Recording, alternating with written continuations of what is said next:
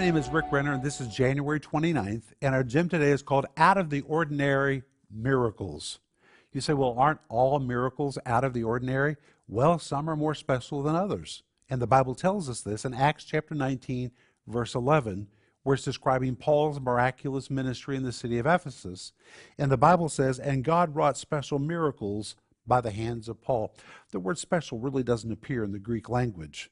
Rather, it's the Greek word which means to fall into a flow of power that takes you off guard and by surprise. And this word is so important in this text.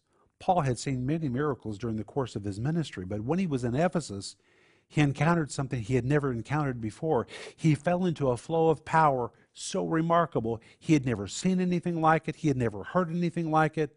And the King James translators have such a difficult time translating this out of the ordinary miracles, they call it special miracles.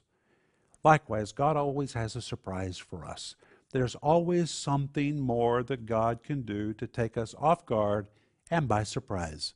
What does He want to do for you today? That's what I want you to think about.